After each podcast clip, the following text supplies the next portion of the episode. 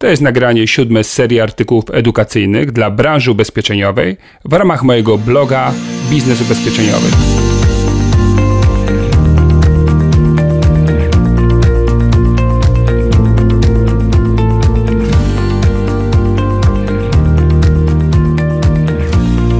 Celem moich artykułów jest wsparcie Twojego rozwoju zawodowego i pomoc w zwiększeniu dochodów w ramach sprzedaży lub zarządzania sprzedażą ubezpieczeń. Dziś zajmiemy się podstawowym tematem wpływającym na nasz sukces, którym jest motywacja własna sprzedawcy. Każdy z Was doskonale wie, jak jest to bardzo ważna, istotna sprawa, ile moglibyśmy osiągnąć, gdyby tylko nasze lęki, obawy, blokady pozwalały nam wykonywać właściwe aktywności. Ja to wyobrażam sobie w ten sposób, że każdy z nas ma takiego smoka przed sobą, który zieje ogniem i nie pozwala dojść do jaskini, w której są ukryte skarby. Moim smokiem przez wiele lat był telefon. Telefon do potencjalnego klienta w ramach sprzedaży ubezpieczeń na życie. I choć nie telefonowałem na zimno i pracowałem głównie, a właściwie tylko i wyłącznie na poleceniach, mimo wszystko przygotowanie się do sesji, nastawienie i wykonywanie tych telefonów nie było dla mnie łatwą czynnością. Emocjonalnie. Co oznaczało, że bywały dni, kiedy mimo, że zakontraktowałem siebie samego, że wykonam te telefony, przekładałem to na później, tłumacząc sobie świętami, złą porą, dniem, samopoczuciem i tak dalej. Moi drodzy, w pewnym momencie pokonałem sobie ten problem i właściwie dzisiaj telefonowanie nie sprawia mi żadnych kłopotów, ale co istotne, kiedy moje wąskie gardło sprzedażowe zniknęło, natychmiast odbiło się to na wzroście dochodów, co oznacza, że każdy z nas, gdyby pokonał smoka, którego ma w sobie, prawdopodobnie w bardzo krótkim okresie czasu mógłby zwiększyć drastycznie swoje dochody. Dlatego postanowiłem dzisiaj przeczytać Wam mój artykuł dotyczący motywacji, który jest zdecydowanie artykułem narzędziowym. Daję Wam dużo porad, daję Wam parę narzędzi, aby popracować nad własną motywacją, ponieważ wierzę głęboko, że to jest w nas rozwijalne i że można nad tym pracować. No to cóż, nie przedłużając, trzymam kciuki za to, co zrobicie po tym artykule. Mam nadzieję, że parę rzeczy się zmieni. No i cóż, zapraszam serdecznie. Cała prawda o motywacji wewnętrznej i radzeniu sobie z samym sobą. Dlaczego w sprzedaży tak często trzeba wałkować temat motywacji wewnętrznej? Sprawa jest prosta. To od niej zależy 99% Twojego sukcesu. Każdy, kto zajmuje się zdobywaniem klientów, doświadczył okresów wysokiej aktywności i czasów, kiedy podniesienie słuchawki przypominało ostatnią dyscyplinę na zawodach Strongman. Myli się ten, który myśli, że liderzy sprzedaży są bardziej utalentowani lub wyjątkowi. Oni po prostu lepiej radzą sobie z emocjami i swoją motywacją. Czy motywacja jest nauczalna? I tu pojawia się bardzo ważne pytanie. Czy nad swoją motywacją można skutecznie pracować, czy jest się z góry skazanym na przeciętność i wieczny stres? Różne są opinie na ten temat. Wiele osób mówi i pisze, że ludzie sukcesu nie korzystali z książek czy szkoleń motywacyjnych. Z drugiej strony trudno sobie wyobrazić sportowca osiągającego sukces bez pomocy profesjonalnego psychologa. Ja wierzę w możliwość rozwoju swojej motywacji. Nie będę ukrywał, że w ciągu ostatnich 20 lat pracy spotkałem kilka osób nieuleczalnych. Zachowywali się tak, jakby mieli wbudowany program autodestrukcji. Ciągła koncentracja na negatywnych aspektach rzeczywistości była ich domeną. Ciągła nieufność, kąśliwe komentarze, poczucie bezsilności i braku panowania nad swoją rzeczywistością. Tak, zdarzyło mi się spotkać kilka takich osób. Na szczęście słowo kilka jest adekwatne do sytuacji. Zdecydowana większość ludzi, a zwłaszcza z naszej branży, jest pozytywnie zakręcona i nastawiona na rozwój. Co to jest motywacja wewnętrzna? Po czym poznać, że ktoś ma wysoki poziom motywacji wewnętrznej? Zazwyczaj testem jest konieczność wykonania czynności, która choć pożyteczna, nie kojarzy się z przyjemnością. Albo jest trudna, albo naraża nas na poczucie dyskomfortu psychicznego. Osoby z wysoką energią do działania, mimo wewnętrznych oporów, wykonają tę czynność, pozostali przełożą ją do następnego razu. I tu dochodzimy do sedna definicji sukcesu. Sukces to nic innego, jak ponadprzeciętne osiągnięcia w określonej dziedzinie. Lecz aby wspiąć się na Olimp, trzeba jednak działać. Warto zapamiętać, że sukces nie bierze się z deklarowania działań, tylko z ich wykonywania. Można więc powiedzieć, że sukces jest pochodną i wynikiem codziennej walki wewnętrznej ze swoimi emocjami i wyboru działania nad ich przekładaniem. Jeśli tylko uda nam się pokonać wewnętrzny opór i zaczynamy wykonywać określone czynności, to automatycznie przybliżamy się do sukcesu i poczucia panowania nad swoimi wynikami. Popatrzmy na chwilę na działanie tego mechanizmu sprzedaży ubezpieczeń. Pierwszy przykład to osoba zajmująca się samodzielnym wyszukiwaniem klientów, druga to pracownik biurowy, który obsługuje klientów przychodzących do firmy. Jeśli mówimy o zwiększaniu dochodu ze sprzedaży, to powinni skupić się na wykonywaniu działań sprzedażowych, nie tylko obsługowych. Poniżej podaję listę przykładowych czynności zwiększających dochód. Doradca agent mobilny. Telefonowanie do nowych klientów, pozyskiwanie poleceń, pobudzanie emocji związanych z potencjalnymi zagrożeniami w życiu klienta, rejestrowanie i analiza wyników swojej pracy. Pracownik biurowy, proponowanie dodatkowych elementów do ubezpieczenia, które chce kupić klient, analizowanie potrzeb ubezpieczeniowych klienta i sprzedaż kolejnych ubezpieczeń, pozyskiwanie poleceń do kolejnych klientów. Wspólnym mianownikiem powyższych 6 czynności jest to, że nie kojarzą się z przyjemnością. Mimo że są ze wszech miar pożyteczne, narażają doradcę na odmowę klienta lub niesympatyczną reakcję. Zajmując się edukacją sprzedażową w branży ubezpieczeniowej, doświadczyłem setek, jeśli nie tysięcy osób, których jedyną przeszkodą w osiągnięciu ponadprzeciętnych wyników był lęk przed reakcją klienta. Lęk przed reakcją klienta. Patrząc logicznie, lęk przed tym, jak zareaguje klient, jest zupełnie nieproporcjonalny do ewentualnych skutków odmowy. Widziałem osoby, które przed telefonem do potencjalnego klienta miały trzęsące się ręce, tak jakby za chwilę ktoś miał zadecydować o ich dalszym losie i dać im szansę lub skreślić ich z naszej rzeczywistości. Ktoś kiedyś zdefiniował nasz gatunek jako homo sapiens, człowiek rozumny. Patrząc na naszą rzeczywistość, to definicja na wyrost. Bawiąc się słowotwórstwem, raczej powinniśmy nazwać się homo sapiens, ponieważ nasze emocje rządzą w ogromnym stopniu zachowaniem i decyzjami. Warto poznać bliżej źródło takiego stanu rzeczy, którym jest ciało migdałowate i układ limbiczny.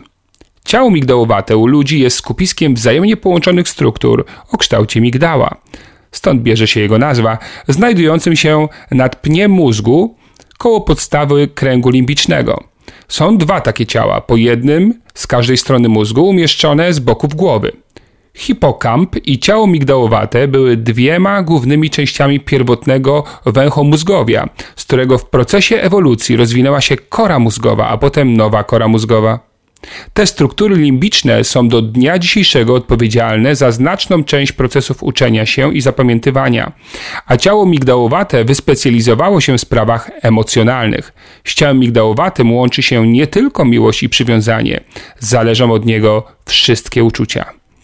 Większość Twoich strachów i lęków nie ma żadnego uzasadnienia. To tylko program emocjonalnej części Twojego mózgu, który broni się przed nieznanym, bo w dawnych czasach ratowało Ci to życie, a teraz tylko przeszkadza.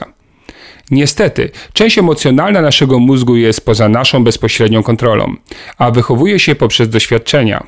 Jeśli czyjś rodzic był w procesie wychowania bardzo surowy i negatywnie oceniający, to zaprogramował układ limbiczny swojego dziecka na określoną reakcję przy określonym bodźcu. Krytyka i negatywna informacja zwrotna powodują silne poczucie dyskomfortu i złego samopoczucia. Efektem tego jest ciągła kontrola swojego zachowania i reakcji otoczenia. Jeśli więc klient odmówi, to część emocjonalna mózgu wytworzy tę samą negatywną emocję, co w dzieciństwie. A najlepszy sposób, aby tego uniknąć, to przełożyć ryzykowną czynność na inny czas.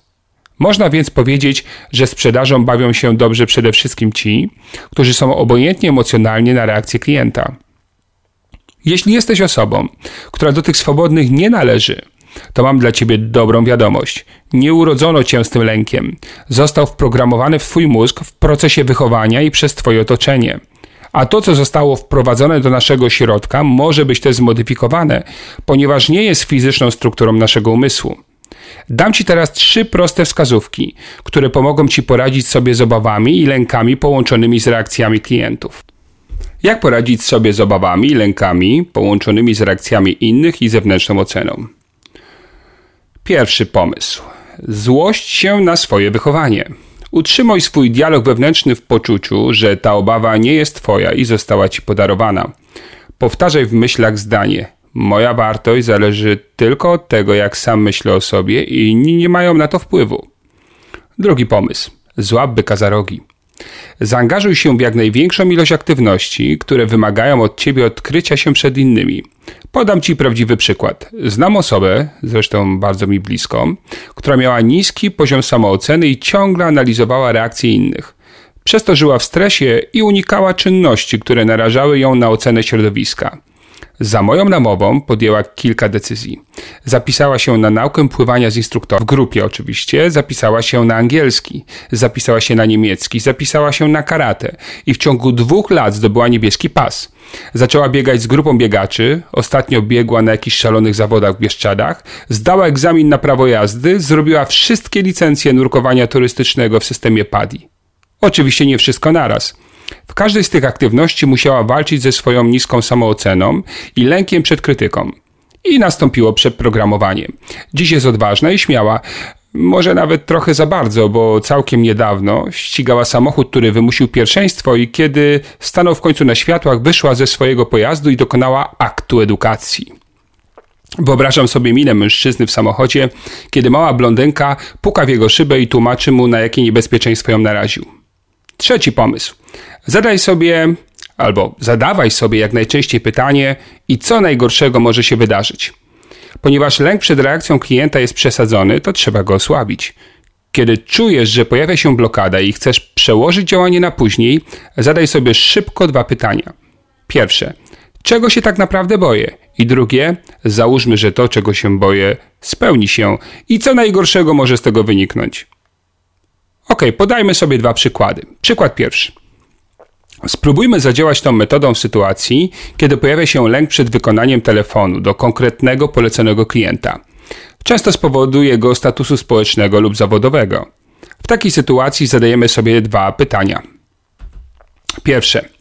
Czego tak naprawdę się boję? Odpowiedź: boję się, że klient powie nie. Drugie pytanie. Załóżmy, że odmówi. I co najgorszego w moim życiu z tego wyniknie? Właściwa odpowiedź to nie stanie się nic szczególnego. Kiedy powiesz do siebie, nic złego się nie wydarzy, mogę tylko zyskać, jest szansa, że osłabisz swój lęk do takiego stopnia, który pozwoli ci zadzwonić do klienta. Za każdym kolejnym razem, kiedy powtórzysz sobie te 2 pytania, lęk będzie coraz mniejszy. Przykład drugi. Do agencji przychodzi klient. Chce zawrzeć umowę ubezpieczenia swojego samochodu. Pracownik został poproszony przez swojego szefa, aby zaproponował każdemu klientowi ubezpieczenie nieruchomości lub ubezpieczenie na życie. Do tej pory tego nie robił, a czynności obsługowe nie narażały go na odmowę lub negatywną reakcję klienta. Pojawia się lęk lub obawa i blokada niepozwalająca zadać dodatkowych pytań klientowi. Co może zrobić w takiej sytuacji? W ramach tej metody zadaję sobie 2 pytania. Czego tak naprawdę się boję? Prawdopodobna odpowiedź, boję się, że klient powie nie. Załóżmy, że powie nie lub że korzysta już z takich ubezpieczeń i co najgorszego może z tego wyniknąć. Prawdopodobna odpowiedź, właściwie nic. Czasami już na etapie poszukiwania źródeł lęku moi niektórzy rozmówcy mają problem z doprecyzowaniem kwestii, czego tak naprawdę się boję. I to jest bardzo dobre, bo automatycznie w takiej sytuacji lęk zanika. Skoro nawet nie wiem, czego się obawiam, to po co się obawiać? Mam nadzieję, że zastosowanie powyższych metod wzmocni Twoją motywację i obniży skutecznie całkowicie bezzasadne opory, które nosisz sobie. Dla Twojej motywacji, dlaczego ważne jest to, czym się zajmujesz? Poza lękiem, drugim powodem unikania lub odkładania ważnych dla naszego sukcesu czynności jest wysiłek, który musimy ponieść przy ich wykonywaniu. Kiedy uczysz się języka obcego, biegasz po parku, czy masz przeczytać warunki ogólne nowego ubezpieczenia, doznajesz uczucia oporu, wynikającego po prostu z tego, że nie są to czynności atrakcyjne dla Twojego umysłu. Musisz ponieść pewien wysiłek przy ich realizacji i to Cię powstrzymuje. I dlatego tak ważne jest to, czym się zawodowo zajmujesz. Czym bardziej Twoja praca pokrywa się z Twoimi predyspozycjami i preferencjami, tym łatwiej będzie Ci pokonywać Twoje lenistwo. Podam teraz prostą technikę radzenia sobie z lenistwem. Działa w 100% przypadków. Każdy z nas ma takie czynności, których realizację odkłada na później. Czynności tak zwane nieprzyjemne, choć pożyteczne. Jutro posprzątam, jutro napiszę ten raport, jutro przejrzę te materiały i tym podobne. Jeśli chcesz zwiększyć swoją efektywność w realizacji tych zadań, zastosuj następującą bardzo prostą metodę. Powiedz sobie, ok, zrobię dziś tylko troszeczkę, albo zajmę się dziś tym tylko na chwilę, albo wezmę dziś to tylko do ręki i nic więcej, lub dziś przejrzę to pobieżnie, albo posprzątam dziś tylko, lub chociażby zadzwonię dziś tylko do jednej osoby. Zazwyczaj zniechęca nas wizja tego, co powinniśmy zrobić, ponieważ widzimy w wyobraźni dużo nieprzyjemnej pracy do wykonania. Kiedy powiesz sobie, że dziś zrobisz tylko jej ułamek, łatwo podejść do działania. I co wtedy się okazuje? Jak tylko zaczniesz działać, zamiast zrobić tylko ten ułamek, mały ułamek pracy twojej, twój umysł się wkręca i robisz w rzeczywistości dużo więcej niż zakładałeś. Nierzadko zrobisz całe zadanie i zamiast wyrzutów sumienia, że znów odłożyłeś ważną rzecz do wykonania, będziesz czuł ogromną satysfakcję. A przecież właśnie o to w tym wszystkim chodzi, prawda? Ogólnie twierdzi się, że wybitne osiągnięcia biorą się z talentu i ćwiczeń. Jednak wiele badań pokazuje, że rola talentu, czyli naturalnych genetycznych umiejętności w danej dziedzinie, jest przeceniona. Warto przyjrzeć się wynikom badań psychologa Andersa Erikssona oraz jego znajomych z Berlińskiej Akademii Muzycznej. Razem z profesorami podzielili uczących się tam skrzypków na 3 grupy. Do pierwszej zaliczono najbardziej wybitnych, solidny materiał na światowej sławy solistów, w drugiej grupie znaleźli się uczniowie dobrzy, a w trzeciej grupie osoby, które prawdopodobnie nie będą grać zawodowo i zamierzają uczyć muzyki w szkole. Potem zaczęto badać wszystkich uczniów. Zadano im pytanie, odkąd pierwszy raz wzięliście skrzypce do rąk, ile godzin ćwiczyliście? Wszyscy uczniowie zaczęli grę na skrzypcach mniej więcej w tym samym wieku, około 5 lat. Przez pierwsze kilka lat ilość ćwiczeń była podobna dla wszystkich i wynosiła 2-3 godziny tygodniowo. Pierwsze różnice w ilości godzin spędzonych ze skrzypcami w ręku pojawiły się mniej więcej w wieku 8 lat. Uczniowie, których potem uznano za wybitnych, ćwiczyli więcej niż wszyscy inni. 6 godzin tygodniowo w wieku 8 i 9 lat, 8 godzin tygodniowo w wieku 10 do 12 lat, 16 godzin w wieku 13 lat i tak dalej. W wieku 20 lat ich trening obejmował 30 godzin tygodniowo.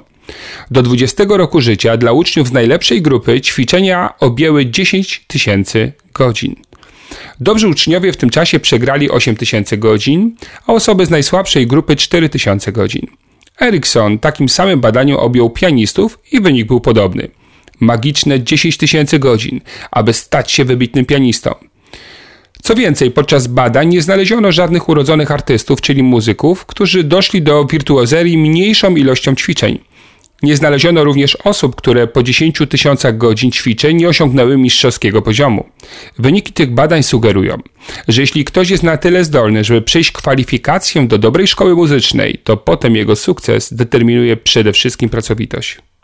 Te badania potwierdza również większość przypadków ludzi sukcesu z innych dziedzin. Robert Kubica zaczął ćwiczyć jazdę w wieku 4 lat. W wieku 6 dostał pierwszego go-karta, w wieku 10 lat miał już licencję wyścigową i startował w mistrzostwach Polski i innych zawodach. Do 20 roku życia przejechał magiczną liczbę 10 000 godzin. Znany mówca Anthony Robbins, pytany, ile lat trzeba trenować przemawianie, żeby osiągnąć poziom mistrzowski, odpowiedział, to zależy ile godzin trenujesz każdego dnia. Warto wspomnieć, że pierwszą książkę Unlimited Power, która zdobyła światową sławę, napisał w wieku 27 lat. Badacze odkryli, że 10 000 godzin treningu zajęło większości sławnych ludzi mniej więcej 10 lat. Czy te wszystkie informacje oznaczają, że liczy się tylko praktyka i trening? Oczywiście, że nie. Najistotniejszą rolę grają predyspozycje i preferencje naszego mózgu. Po prostu, żeby przepracować zaangażowaniem 10 000 godzin w danej dziedzinie, nieodzowne jest wewnętrzne przyciąganie. Podobno Robert Kubica zmusił jako 4-latek rodziców, żeby kupili mu zabawkowego jeepa. I pierwszy trening slalomu między rozłożonymi przez ojca przeszkodami odbył właśnie w tym pojeździe. W wielu biografiach można przeczytać zdania typu pierwszy raz to zobaczyłem jako dziecko i rodzice zabrali mnie na... I wtedy pierwszy raz, co się stanie, jeśli zmusimy kogoś do ćwiczeń w danej dziedzinie bez jego naturalnych skłonności? Jestem przekonany, że również osiągnie poziom mistrzowski, ale czy na pewno osiągnie sukces? Sukces, czyli słowo oznaczające po prostu bycie szczęśliwym. Można więc odważnie stwierdzić, że sukces powiązany jest z następującymi czynnikami. Pierwszy. Zawodowo zajmujesz się tym, co powiązane jest z twoimi naturalnymi predyspozycjami. Dzięki temu uczysz się łatwiej, szybciej i dokładniej, co pozwala ci stać się ekspertem w danej dziedzinie. Ja przykładowo już od najmłodszych lat zajmowałem się edukacją. Edukowałem w zakresie programowania, edukowałem również dzieci prowadząc drużynę zuchową. Później po szkole średniej prowadziłem przez kilka lat, nazwijmy to, formę zajęć 1 na 1 i przygotowywałem do matury z fizyki i matematyki. No a dzisiaj, jak widzicie i słyszycie, szkole w naszej branży ubezpieczeniowo-finansowej. Okej.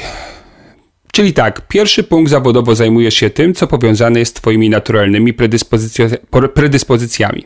Drugi punkt, masz określone cele w życiu i wiesz, co chcesz osiągnąć. Trzeci punkt, jesteś niezależną osobą i opinie innych nie wpływają znacząco na twoje postępowanie. Dotyczy to zwłaszcza tych osób z twojego środowiska, które są normalne i odbierają ci wiarę w możliwość osiągania ponadprzeciętnych wyników. Spójrzmy na kilka przykładów twierdzających w praktyce działanie powyższych zasad. W Planet Hollywood w Nowym Jorku wisi na ścianie list, który Bruce Lee napisał do samego siebie. Widnieje na nim data 9 stycznia 1970 roku oraz stempel tajne. Jego treść jest następująca. Do roku 1980 będę w Stanach Zjednoczonych najsławniejszą azjatycką gwiazdą kina i zarobię $10 milionów. W zamian będę grał najlepiej, jak potrafię, za każdym razem, gdy stanę przed kamerą i będę żył w pokoju i harmonii. Bruce Lee wystąpił w 3 filmach, po czym w 1973 roku zagrał w Wejściu smoka. Gabby Douglas w wieku 8 lat zobaczyła w telewizji najlepszego trenera gimnastyki w Stanach Zjednoczonych. Powiedziała do rodziny, że Liang Chow będzie jej trenerem, a ona zdobędzie złoty medal na olimpiadzie. Mimo że mieszkała z matką i 4 rodzeństwa oraz rodzina zmagała się z dużymi problemami finansowymi, już w wieku 14 lat spełniła swoje pierwsze marzenie i przeniosła się do stanu Iowa, a jej trenerem został Jan Chow. W wieku 16 lat na olimpiadzie w Londynie zdobyła 2 złote medale. Temple Grandin urodziła się w Bostonie w stanie Massachusetts. Została zdiagnozowana jako osoba z autyzmem w 1950 roku. Będąc dwulatkiem była zaklasyfikowana jako osoba cierpiąca na uszkodzenie mózgu. Prawidłową diagnozę postawiono później. Miała trudności ze znalezieniem pomocy u specjalistów. W 1960 roku poszła do koledżu. Zdobyła tytuł licencjata z psychologii na Franklin Pierce College, również w Ridge. W 1970 roku magistra zoologii na Arizona State University, w 1975 i doktora w tej samej dziedzinie na University of Illinois w 1989 roku. Obecnie jest profesorem na Colorado State University, autorką bestsellerów, konsultantem przemysłu mięsnego do spraw zachowania zwierząt. Dzięki jej pomysłom branża hodowlana w Stanach Zjednoczonych zrewolucjonizowała podejście do chowu bydła. W swoich pamiętnikach Temple Grandin zaznacza, że jest osobą, która stawia sobie ambitne cele i jest uparta w dążeniu do ich realizacji. Bart Munro urodził się w Nowej Zelandii, dorastał w rodzinnej farmie w pobliskim Edendale. Przez wiele lat zajmował się modyfikacją motocykla Indian. Przerabiał swój motocykl Indian Scout z 1920 roku w warunkach domowych przez 4 lat, stopniowo modyfikując silnik z początkowych 600 do 950 cm3. Wytwarzał przy tym własnoręcznie elementy silnika takie jak tłoki, zawory, modyfikował również głowicę silnika, przenosząc zawory z boku cylindrów. Motocykl Indian nosił numer 627. Munro był jego właścicielem od nowości. W momencie wypuszczenia z fabryki jego konstrukcja pozwalała na osiągnięcie prędkości maksymalnej, która wynosiła zaledwie 89 km na godzinę. Celem Barta Munro było zbudowanie najszybszego motocykla na świecie. W 1962 roku ustanowił rekord świata, jadąc 288 km na godzinę. Tym motocyklem z silnikiem rozwierconym do 850 cm3. W 1967 motocyklem z silnikiem rozwierconym do pojemności 950 cm3 ustanowił rekord w swojej klasie, jadąc prędkością 295 km na godzinę. Żeby się zakwalifikować do startu, wykonał przejazd w jednym kierunku z prędkością 305 km na godzinę. Najszybszy zarejestrowany przejazd motocykla Indian. Jego nieoficjalny rekord prędkości wynosi 331 km na godzinę. W momencie ustanawiania rekordu miał 68 lat, a jego motocykl liczył sobie lat 47. Jego rekord prędkości do dziś nie został pobity i widnieje w Księdze Rekordów Guinnessa. Co łączy te wszystkie osoby? Dlaczego niezależnie od wieku i warunków osiągnęły tak wiele? Analiza ich życiorysów skłania nas do refleksji związanej z czynnikami osiągania ponadprzeciętnych wyników. Najważniejszy czynnik, który rzuca się w oczy, to dziedzina, którą się zajmujesz. Warunkiem niezbędnym do zadowolenia i sukcesu zawodowego jest zajmowanie się tym, co sprawia ci przyjemność i przyciąga cię każdego dnia. Jeśli jedynym powodem, dlaczego robisz to, co robisz, jest konieczność zarabiania, to z góry skazuje się na przeciętność i dużą ilość frustracji. Historia świata przetkana jest niezliczoną ilością odważnych ludzi, którzy w pewnym momencie swojego życia powiedzieli dosyć i podjęli decyzję o zmianie ścieżki zawodowej. Dlaczego w takim razie jeszcze więcej osób pracuje tylko dla pieniędzy? Po prostu nikt nie pomógł im odnaleźć swojej drogi, a sami nie mieli silnych preferencji, które czasami odzywają się w nas bez ingerencji z zewnątrz. Wielu rodziców nie pomaga dzieciom w odkrywaniu swoich pasji, zmuszając je do ścieżek, które wydają się rodzicom najlepsze. Nie zawsze zmiana drogi oznacza od razu większe pieniądze czy łatwiejsze życie, ale z pewnością zajmowanie się tym, co lubimy, zapewnia lepsze samopoczucie i więcej pozytywnych emocji. Mam znajomego, który handlował odzieżą. U nas pod Łodzią na tak zwanym Głuchowie. Pracował w ten sposób wiele lat, choć prywatnie uwielbiał programowanie i informatykę. Pewnego dnia podjął decyzję i zamknął swoją firmę. Zatrudnił się jako programista. Po kilku latach praktyki stał się tak dobrym fachowcem, że wykupiła go duża firma informatyczna. Obecnie jest w niej menadżerem odpowiadającym za ogromne międzynarodowe projekty. Zadaj sobie pytanie. Czy lubię to, co robię? Jakie emocje pojawiają się, kiedy myślę o tym, że jutro idę do pracy? Jak wiele w ciągu dnia pracy doświadczam pozytywnych emocji? Czy w mojej pracy jest więcej czynności, które sprawiają mi przyjemność? Co tak naprawdę chciałbym robić w życiu?